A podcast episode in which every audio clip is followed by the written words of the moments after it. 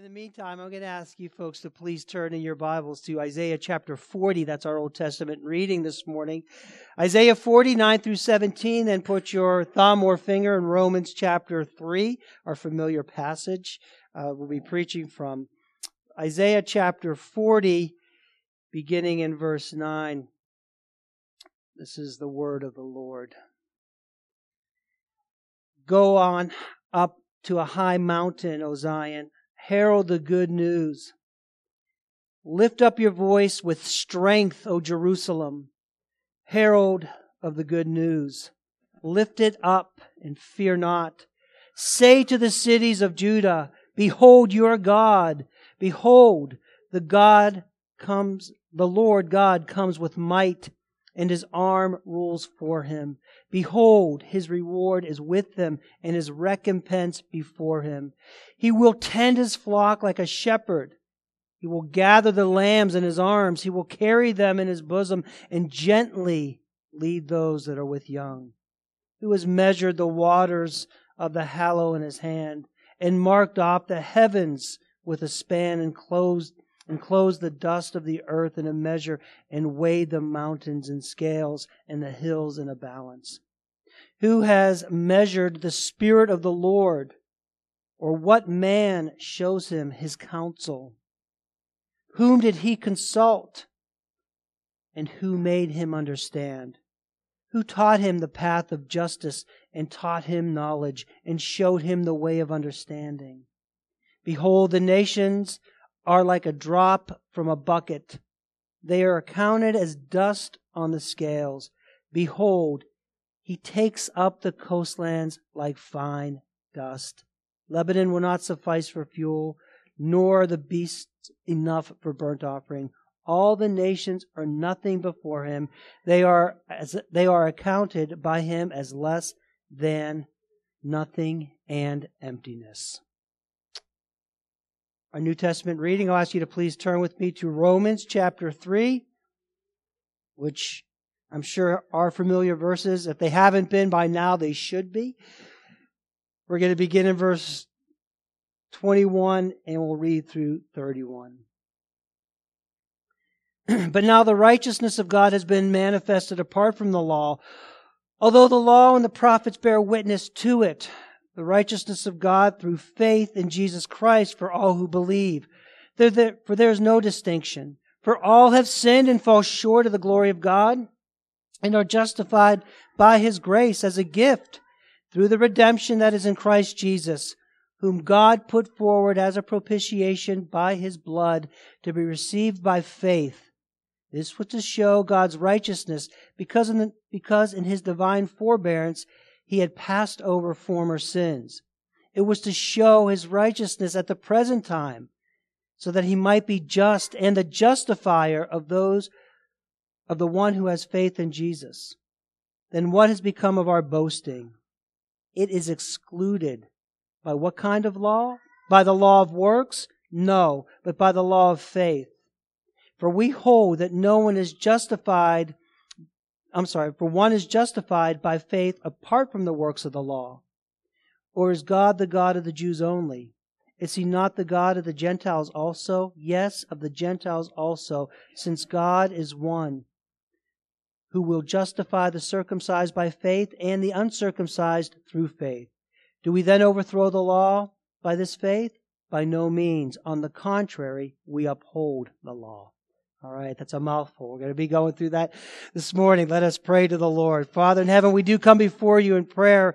We're well aware of our need, Lord God, of our inadequacies, Lord, and um, how our minds wander and our hearts drift away, Lord. I pray that you would cause us to be aware, Lord, that you would illuminate our hearts and give us understanding and, and bring, Lord, that understanding to our lives that we may know you better and serve you more fully, Lord God, and love you uh, more deeply, Lord, and that that love would be expressed in our lives to the ones who are directly involved in our lives, to those whom we see and meet, Lord God. May they see the light of Christ in us as we live for you through your Holy Spirit. So, Lord, please bless this message. Be with me. I pray, Lord, that I would bring forth your word, your message, Lord God, even as all of us together sit at the feet of our teacher and master, Jesus Christ, in whose name we pray.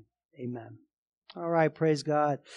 Well, you know, we've done some heavy lifting, I guess, as far as you can in sermons. I've let you know last week that as we go through this, you need to take more on yourself. This kind of just whets the appetite. There's a little bit of depth here theologically to understand and how that works out. But hopefully, um, you know, you are delving in even deeper. Uh, you can only do so much in sermons. You need that further study as we go along. But we have done some heavy lifting in a couple weeks, a bit more today. We talked about justification, redemption, and propitiation. That's the very heart of the gospel. What it means that Jesus died, that died on the cross and that he rose from the dead. That's what we've been fleshing out, and talking about the last few weeks or at least couple weeks. And today I just want to bring it all together, hope to bring it all together as we talk about this section as a whole, the, the passage that I read this morning. And do want to uh, jump ahead just a little bit to verse uh, 23, especially, where you know the passage. Most every Christian has this memorized, right? For all have sinned and fall short. The, when you're witnessing to somebody, this is one of our main passages. One of the first passages you probably memorize. For all have sinned and fall short of the glory of God. That's very important for us. Paul is just summing up in one sentence there everything that he's been saying before this from Romans 1:18 to 3:20. That's all he's doing really, but it just captures the essence of who and what we are apart from Christ, right? Listen, we were created to glorify God. Do you know that? That's why he created us, to glorify him. Our shorter catechism uh, Westminster Shorter Catechism, the very first question, and I know some of you probably know this, I'm putting it up there anyway. What is the chief end of man? What's man's chief end? What was man made for? Not just Christians, but mankind.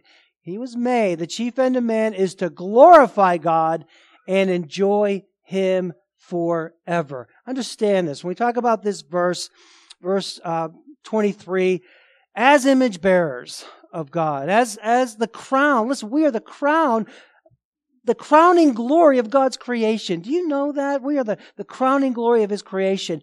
All of this, everything that you see out there has been created by Him for His glory and for you, for us, for our good, to live, to manage, to enjoy. Don't you love it? And I just love that the world is not just, the creation is not just functional, you know, there's not just enough there for us to live, but it's beautiful as well and how that works together. That shows how wonderful the depth of the goodness of God and His grace. You know, we, we look at the trees, the flowers, the fields. They're beautiful, but they also serve a function as they help maintain life. We see that throughout the creation. Isn't He so good to us? It was created for us by him for his glory. Functional and beautiful as well. That's why David in uh, Psalm 8, I mean, I have to just read it. You can turn if you like, but I'm just going to read Psalm 8 as uh, David cries out to the Lord and he says this, O Lord, our Lord, how majestic is your name in all the earth. You have set your glory above the heavens. Out of the mouth of babies and infants, you have established strength because of your foes to still the enemy and the avenger. When I look at your heavens, the work of your fingers, the moon and the stars, which you have set in place, what is man that you're mindful of him, and the Son of Man that you should care for him. Amen. He's just an amazed amazement at what God has done for us. We are made with a crowning glory of creation, and we are to glorify God. And yet, as we've learned, and as you know, since the fall, we have failed to glorify Him as we ought to. We have fallen short of the glory of God. And the glory of God revealed not only in natural revelation, but especially the glory revealed in His Word and in His law, in our conscience, in our hearts, the glory that is due God.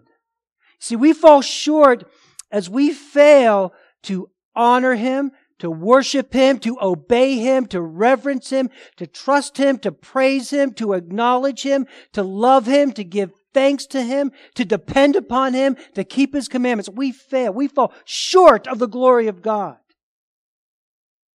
as we simply do not desire to know his ways and, and his will. How many people did, did you know actually, and you can even count some Christians among this, but, but most people that you know, how, how desperately are they looking for God? Are they searching for God's will? Are they looking to say, you know, what does God, do they give thanks? Even, you know, I'm not trying to sound arrogant or haughty in any way, but even like the food that you receive, they don't realize that that's a gift from God. And that's a, we, he owe, we owe him our thanks. Thank you, Lord, for providing this. People don't even think like that, right? God's not even in their mind. They're chasing after what they want. They simply live to promote and please themselves. That's for sure. To satisfy every desire that they have with no regard for the God who made them. We fall short of the glory of God and we do not glorify Him as we ought to. Again, that's what Paul's been spelling out since chapter 118 through 320. We were created by God. We were created for God. And yet our sin has separated us from our God. And we fail to glorify Him as we ought to. And that shows us we have all fallen short of the glory of God. Our sin teaches that, doesn't it? That we have fallen short of the glory that He deserves, of everything that I mentioned and more. That sin shows us that we fall short. We've seen how God in His sovereign grace and His sovereign mercy and His sovereign love reaches down to pitiful sinners like us. He justifies the guilty. Amen. He redeems the cap- those captured by sin. He turns sinners into saints, enemies into the beloved, strangers into sons and daughters of God. That's what we were one, at one time. All these things. He's brought us into the kingdom of His Son. We learn what it means that the lost are found, that the deaf hear, that the blind see, that the dead are made alive what it means to be born again, to be, to be born from above, to be regenerated by the Holy Spirit. We learn this. He does this by sending his son who willingly left the glories of heaven to be born in order to die to save his people from their sins. Matthew 121 tells us this. She will bear a son and you shall call his name Jesus. Here's his mission for he will save his people from their sins. On the cross, as we've learned, he propitiates the Father's wrath. He satisfies divine justice, thereby opening the way, as it were, to justification, redemption, reconciliation, adoption, sanctification, and ultimate glorification. Amen. That's the Christian life. Praise God for that. At the cross, the blood, the shame, and the wrath is what glorified God the Father as he poured out his wrath on the Son. Do you understand that? Do you realize that? Even in John, John chapter 12, we're told this. This is, the context is a triumphal entry. Jesus has finished his, his, his ministry. He comes in. He's heading towards the cross, triumphal entry. And we read this. Jesus said, Now my soul is troubled, and what shall I say? Father, save me from this hour, but from this, for this purpose I have come to this hour. Father, glorify your name. Then a voice came from heaven, said, I have glorified it and I will glorify it again. That's so important to understand. That voice from heaven as the Father is commending the Son and he's saying to him, I have glorified it and I will glorify it again. So on the one hand, he says, I've glorified it in you, son, as you've lived a perfect life, as you have uh, you've lived the obedient life. You've kept the law at every single point, and I will glorify it. That's speaking to his atoning death on the cross and his glorious resurrection and his ascension into heaven. That's what it's all about. That's what we've been talking about. That he secures the salvation of all the elect, of all of those who by grace put their faith in Jesus Christ alone for salvation. This is just all, that was all just kind of a recap of what we've been studying for the last, whatever, since, since chapter 1, verse 18. Um, he goes on and, and demonstrates his righteousness and how God is glorified in two ways. And that's what I want us to look at today, especially. Look at verse uh, 25. Well, we'll read from 23. For all have sinned and fall short of the glory of God, are justified by his grace as a gift through the redemption, redemption that is in Christ Jesus, whom God put forward as a propitiation by his blood to be received by faith. This was to show God's righteousness, because in his divine forbearance he had passed over former sins. It was to show his righteousness at the present time so that he might be just and the justifier of the one who has faith in Jesus Christ. So I want to stop there, and I want us to talk about these passages uh, this morning as, as we look at this. It says in um, 25b that this was to show the righteousness because in divine forbearance he passed over former sins. What's that mean? What's that say? That's a, a little bit of a tough passage. He passed over former sins. What are you talking about? God didn't judge people in the past when they sinned. Listen, we know this from Scripture. We know from um, Tota Scriptura, what Scripture teaches regarding sin, regarding man, that this does not mean, doesn't mean that before the cross, before Jesus went to the cross on Calvary, that sins were automatically forgiven. Like people got a free pass for their sins. It doesn't mean that at all. It doesn't mean that they could sin with impunity. Before Jesus went to the cross, it was okay. You sin. We're not counting that against you. In your divine forbearance, there's, there's nothing you, you know, you don't have to really worry about that. It's not what he's saying there. It's not that they didn't suffer consequences for their sins. People did. Again, we know this from reading the Old Testament. We know this from reading uh, Scripture. We know that people died. That's the penalty of sin. They, they did suffer the consequence of sin. In Acts 17, 30, we read this says, The times of ignorance God overlooked, but now he commands all people everywhere to repent. That's from Acts 17:30 as the gospel is going out. Even though he says that, it we're still it doesn't mean that people weren't accountable to God. Right? They were still accountable to God. We know that from Romans 1. We know that from being created in God's image.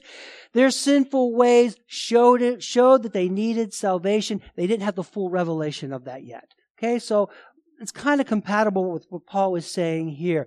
Doesn't mean that sins were automatically forgiven before the, the cross of Christ came. Here's the idea of this verse. Understand this. Get this. The idea is that the cross in the public display of Christ. That's why it was a public display. That's why he sent his son forth so everybody could see, the whole world on the highest mountain could see Christ being crucified. There's a reason for that. It wasn't in, you know, some place set out in the back in the woods somewhere. This was a public display, display of Christ on the cross. In that, God's righteousness, His wrath, His justice was on full display, as it were, right? For the whole world to see. We still talk about it today. We sang about it this morning. That's that wrath poured out on the Son, on Calvary, on full display for the whole world to see. Who crucified Christ? It was the Jews and the Gentiles. It was the entire world. So when He's on the cross, it showed that sin would be dealt with. It would be reckoned with. The Old Testament ceremonial laws, the sacrifices, the feasts, they all pointed forward to this. And for those like Abraham, and we're going to look at next week, those who looked forward by faith to Christ, you could say the, the cross reaches back, as it were, and secures that salvation. In God's mind, He's not bound by time. It was already secure anyway. But here, at this fullness of time, as Christ is on the cross, it's as if the, the, the, the, cross reaches back and secures salvation for all those who believe before the time of Christ, before Christ went to the cross. At the very same time, at the very same time, the cross guaranteed that non-believing, non-believing people would bear the penalty of their sin. Does that make sense to you? That's what's going on, the public display. It's not that those sins weren't going to be dealt with or overlooked. They were as good as dealt with because of God's eternal decree, but that public display of Christ being crucified was to show that, right? Sin is dealt with. It's going to be reckoned with in that way. For those who believe, they're covered by Christ. Who do not believe, you're going to bear that sin yourself. God's righteousness is vindicated. That's what it says. That's why he says here.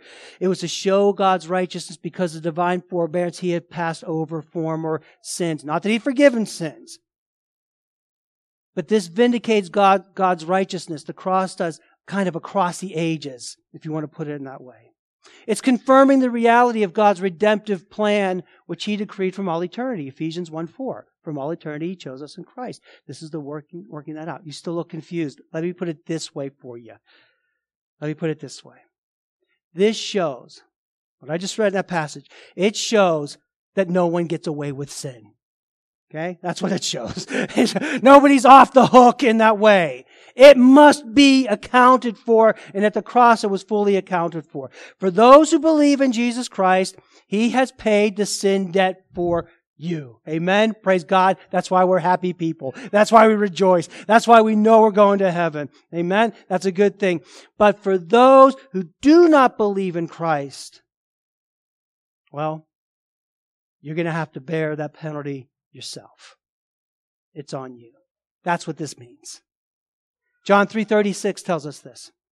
Whoever believes in the Son has eternal life. Amen. And praise God. Whoever does not obey the Son, if you don't obey Jesus, if He doesn't have a place in your heart, if you're not trusting in Him, if you don't love Him, if you don't obey the Son, you will not see life.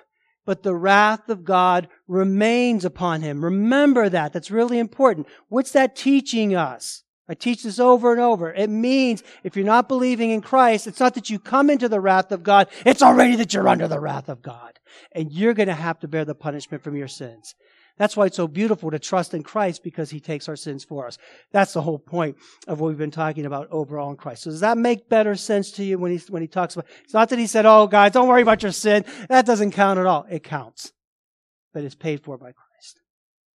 That's why the cross, the cross is the universal symbol of Christianity. I mean, you know, we kind of use it as fashion and this, that, and the other thing, but the cross, when we look at the cross, it is that universal symbol of Christianity, of what we believe, because it's an instrument of death, but it's an instrument of death that opens the way to eternal life. Amen and praise God. So we sang even about the, the rugged cross this morning. God, righteousness is on display then. At Calvary, full display for the world to see. Right? Either you come to Christ, your sins are covered, or you're going to have to bear it yourself. Somebody's going to pay for sins. Then he goes on to say this. Verse 26, it was to show his righteousness at the present time so that he might be just and the justifier of the one who has faith in Jesus Christ. Again, this is just beautiful. This is wonderful that at the same time God is just and the justifier. People say, well, how can that be? You know, how? This is how. This is how. Through the redemptive work of Christ, God is both just and the justifier of those who believe in Jesus. Simply put, we'll just put it real simple. At the cross, God treated Jesus as though he lived your sinful life. And he punished that sin, and he was just in punishing that sin because without the punishment of sin, we would not have a just God. We have this illustration all the time. We know how we feel about judges who don't carry out justice. You don't love those guys. You don't say, oh, you're a wonderful judge for letting that murderer, that rapist off the hook, and, you know, oh, because you're so kind and nice and sweet. We, justice demands there's a punishment there. And so a righteous judge will do that every single time. We talked all about that last week, so we're not going to spend too much time. But, but the idea is that at the cross, God treated Jesus as though he lived your sinful life. And so he's just in dealing with that sin and punishing it. For all who believe, he treats you, and listen to this, he treats you just as if you lived Jesus' perfect sin, sinless life. He's the justifier of those who have faith in him. That's how he could do it. That's how he does it. That's why Christ is our substitute. That's why Christ is our sin bearer. That's why Christ came forth to do this for us. Do you understand? This is, this is the essence of Christianity. This is the heart of the gospel. For all who believed, he treats you as if you lived Jesus' perfect sinless life. That's what Martin Luther and the reformers called what? The great exchange. Aren't you glad for the great exchange? 2 Corinthians 5 21. For our sake, for you, because he loves his people, he made him, that's Jesus, the Son, to be sin. That's on the cross when he bore the punishment of sin, who knew no sin. That in him, that's in Jesus, we might become the righteousness of God. That's exactly what Paul's saying here. He says it there in Corinthians. That's what we're teaching this morning. The great, great, great exchange. All his righteousness to you imputed, all your sin imputed to him. He pays for it. Salvation then is all of grace and all of God. Amen? Praise God. That's what he said. That's how he's the just and the justifier of all those who believe. Now here's the deal. Here's the thing. Here's what's important for all of us. When you come as a Christian to realize this, And I, this is where we want to come as Christians, man. We want to realize this. This is why it's important to study theology. This is why it's important to know doctrine. Yes, it's cool. It's amazing to be saved and we love Christ. But the more you know, the deeper you, you, you grow, not just intellectually and theologically. You grow in your love and your amazement and your awe for a God who would save you like this. That's a, a big deal in the Christian life because then that motivates us to live as we ought to to live the way that we should, the way we want to, the way we're commanded to by Him. So when you come to fully realize and fully appreciate what Christ has done, Every true believer, when you think about this, when you understand this, when you meditate on this, every true believer is left in stunned amazement, is left in awe. That's why you read the Puritans and you're amazed at their depth and their, that's what they were just realizing and understand what they have and who they are in Christ. That's it. And it just comes out in our lives in adoration for God. Speechless humble, profoundly humble, and prolonged humility. Every day we're humble. We're not just humble for a day. We're humble that He would set His love on us, right? Aren't you? When you think about it, how? Why me, Lord God? Thank you. I love you. Forever grateful. Not just for a day, but forever grateful knowing that we cannot contribute even one iota to our salvation. Not one little thing that you could do to be saved. He saved you by His grace alone. Do you understand that?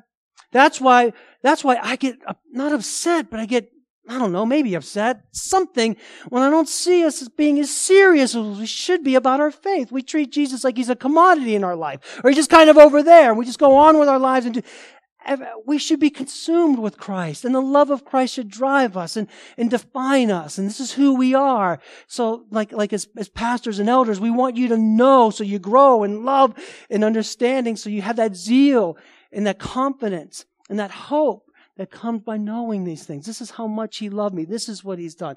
So we simply say, Oh, Jesus died for my sins. Yeah, okay, cool. That's nice. That's good. But you know what that means that He died for your sins. You're finding that out. You're being reminded today so your love and dependence grows even deeper. No true Christian, no true Christian could ever say, it's because I tried, that's why he saved me.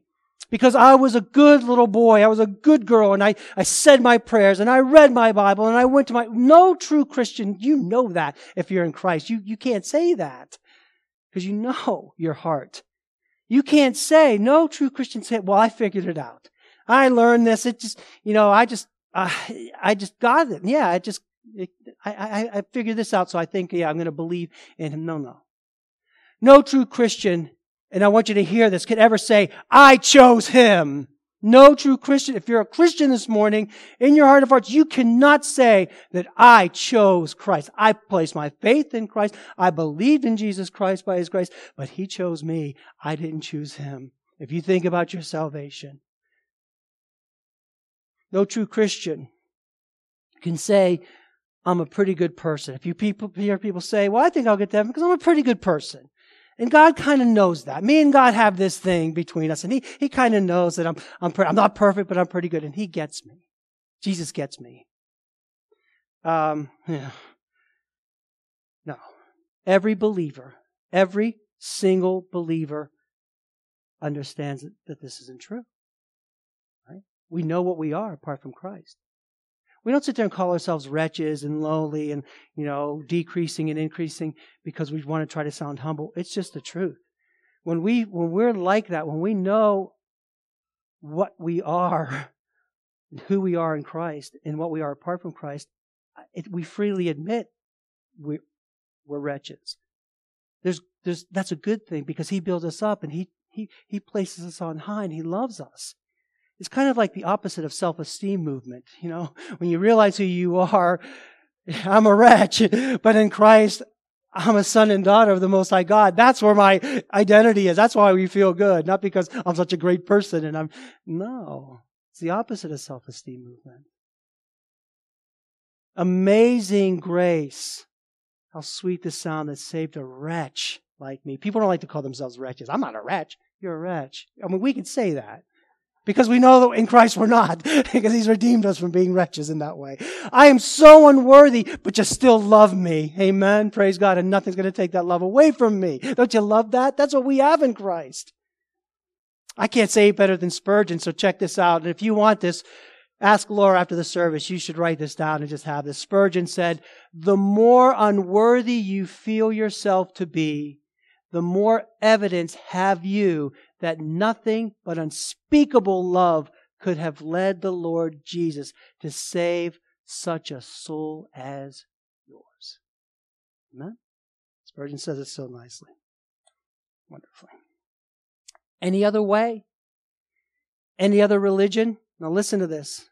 To your friends, to people who question, there's a lot of different paths. We're living in a very syncretistic age, as Luke was talking about earlier. Bringing things in, bringing things out. Religions, different religions, different philosophies. Understand it gives, they all give you something to boast about. It's the only Christianity takes away any kind of boast that you might have about yourself, right? You boast. You take credit for. You're more diligent, maybe, than others at your belief. You muster up that faith to believe. You master your emotions. You quell your desires. You work on being kind. You work on being a better person. You work on being humble. You work on being thankful. You work on being faithful. Every other philosophy, every other religion kind of is like that. You, you, you, you. But then you're supposed to be humble and say, no, well, you know, just a little bit of me. Mm, no. There's none of you. None of you in Christianity. It's all of Him. So you do all these things with the hopes of being enlightened, right? The hopes of being accepted, the hopes of being, oh, I hope he forgives me. I hope I find favor in his eyes. I hope I get to this better place. That kind of thing. But it always leaves you empty. Paul says, no, it's Christ alone. It was to show his righteousness at the present time that he might be just and the justifier of those who have faith in Jesus. Then what becomes of our boasting? What becomes of it? It's gone. Every other thing will make you boast just a little bit. And we love that because we love to have a little bit of credit, just a little tiny bit. Nothing. All Christ. he goes on to say, it's excluded by what kind of law? By the law of works? See, I've done my works. No, no, no, no way. That there's there's boasting in that. No, but by the law of faith. And I think this is more kind of a play on words as he's kind of playing against the works of the law, Paul saying that you know one's trying to be justified by that. We know that no one is justified. We know, I'm sorry, for we hold that one is justified by faith apart from the works of the law. Or is God only the God of the Jews only? Is he not the God of the Gentiles also? Yes, of the Gentiles also, since God is one, who will justify the circumcised by faith and the uncircumcised through faith. Do we overthrow the law then? By this faith. By no means. On the contrary, we uphold the law. So the boasting's all gone. There's nothing we could say, nothing, nothing we could add, nothing we could do. Nothing he looks and says, "Oh, you're a little bit better," or "Thank you for doing that." It's all Christ. So this law of faith, when he talks about that, not by the works of the law, but by the law of faith, as we trust in Jesus Christ, the law of faith, in a sense, is, is how we begin to glorify God. That's kind of where we started in this message. How we begin to glorify God and enjoy Him forever. Because you're a Christian now, because He has fully and freely saved you apart from the works of the law, you may now live by faith and in faith and faithfully.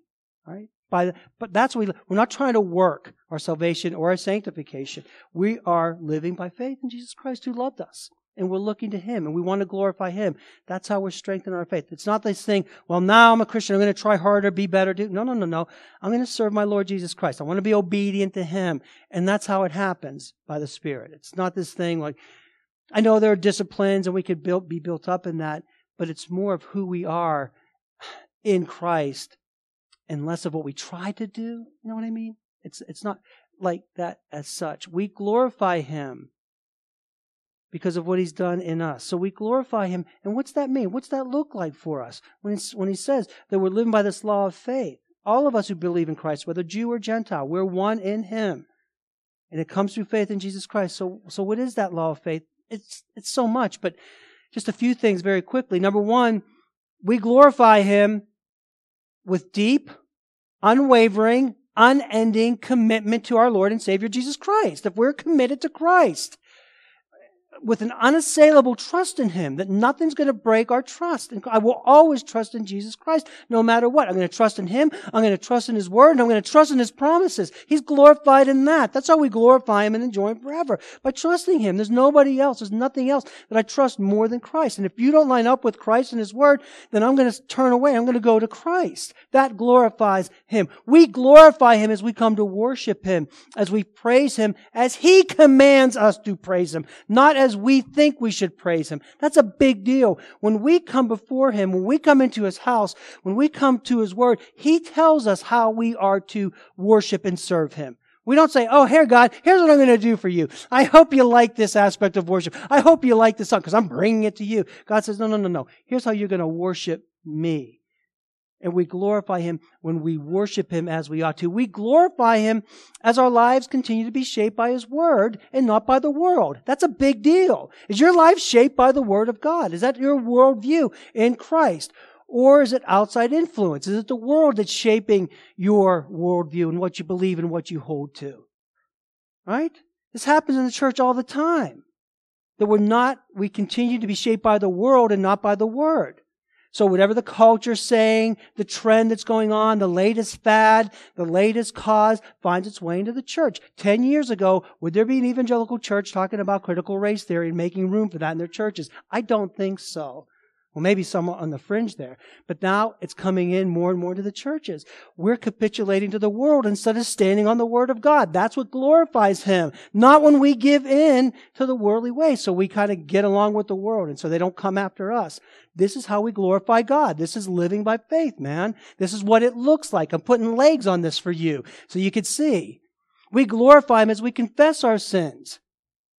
When you confess your sins with contrition, when you own it, and here's a commitment to turn away from that sin, not just in a silly little way. Oh God, I'm sorry. Move on. I'm forgiven. I can go keep on sinning. No. When there's deep contrition, when you feel it in your heart and in your soul that you've sinned against your creator, and there's deep remorse for that. And there's a commitment not to go that way again, turning to the Lord and not minimizing your sin, not rationalizing, not justifying your sin like so many do, even accept your sin. More and more in the Christian evangelical world, people are just accepting sin as if it's just another thing. Oh, well, you know, again, 20, 30, 40 years ago, there are things that we accept in the church we never would accept it because they're not biblical. We've lowered the bar. We've lowered the standard. We got to get back to that. That doesn't glorify God. We glorify God with sacrificial, counting the cost for the cause of Christ's obedience in our lives.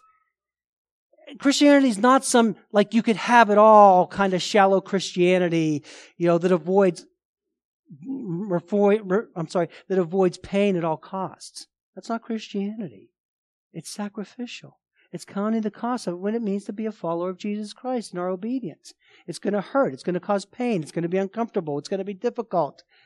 Or you can make the choice like so many do to say, no, no, no, no. I'm just going to kind of compromise here, take a little bit off the edge there, so we avoid this over here. That's not, that's not, that doesn't glorify God. That's not faithful. That's not the law of faith, as it were, in living for Him in that way. We glorify Him when we stand for truth in a world that's filled with lies. Far too many Christians are willing to compromise for the sake of acceptance with the world or peace with the world. We just are. We're just, we're not standing for the truth. We glorify God when we bravely and boldly, in times of trouble and trial, stand for Him. As we live bravely, as we live boldly as Christians in times of trial and trouble, instead of fearful compromise with a twisted culture. This is how we glorify God. This is the law of faith. These are the things that you do, that we do as Christians, and say, no, man, we're not going to go along with it because the Word says that. Here's what the Word teaches, and here's what we're going to do. I've been justified in Christ. I've been redeemed in Christ. He propitiated my sins. I belong to Him. He's my master. I'm serving Him, not myself and not the world when it comes to the Word over that line. And I don't care who you are. I don't care if you're my wife. I don't care if you're my kid. I don't care if you're my best friend. If it's not lined up with the words, I say no to you and yes to Christ. Amen? There should be an amen after that.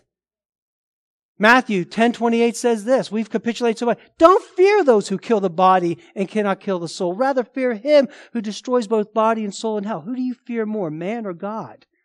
Goes on. Philippians 1 27 and 28. Only let your manner of life be worthy of the gospel of Christ, as Luke was praying earlier, so that whether I come and see you or I am absent, I may hear of you, I may hear of you that you are standing firm in one spirit, with one mind, striving side by side for the faith of the gospel, and not, and check this out, not frightened in anything by your opponents. Don't be afraid. Not frightened anything your opponents. This is a clear sign to them of their destruction, but of your salvation and that from God. Don't you love that? I'm not going to be afraid of you. We're standing humble boldness before our enemies and before the world. Don't show them, oh, I'm so afraid. What are they going to do to me? They need to see that you're not afraid. And when they see that, they know God is at work. And then finally, Hebrews 13:6. So we can confidently say, "The Lord is my helper; I will not fear. What can man do to me. This is how we glorify God. And finally, when he says this, do we then overthrow the law by faith? By this faith? No, by no means. On the contrary, we uphold the law. And here it is. When we realize that the law of God is not the pathway of salvation, it's not the way to salvation, but it shows our need for salvation and it points us to Christ, we understand it. And when it becomes more as Christians for us, when he talks about upholding the law, it becomes not this hard thing like, ah, the law of God, ah, the law of God's good. No, it becomes a sweet, it becomes sweet to us, a sweet desire for us, a reflection of the change that he's wrought in us.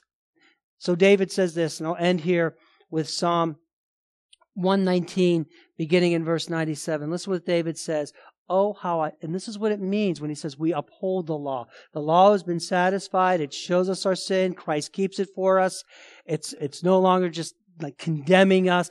Now it's that sweetness. Oh, now I love this law. Now I want to do what God wants me to do, right? I this is my desire to walk in a manner worthy of my calling, to love Him as I ought to, to love my neighbor as I ought to in Christ Jesus. So it says this in Psalm 119. Oh, how I love your law. It's my meditation all day long. Everything we're talking about in this sermon is coming through as David writes this. Your commandments make me wiser than my enemies for it is ever with me. I have more understanding than all my teachers, for your testimonies are my meditation. I understand more than the aged, for I have kept your precept. I hold back my feet from every evil way in order to keep your word. I do not turn aside from your rules. For you have taught me how sweet are your words to my taste, sweeter than honey to my mouth. Through your precepts I get understanding. Therefore I hate every false way. Your word is a lamp unto my feet. Amen and praise God. In these ways, when Paul's talking about these things here, it's not just technical theology, the theology behind it, but it leads to something in our lives and it shows itself and it works itself out in these ways. And this is how we uphold that law of faith. This is how we glorify God, the God who loves us who sent his Son to save us, and whose Spirit renews us. Live for Christ.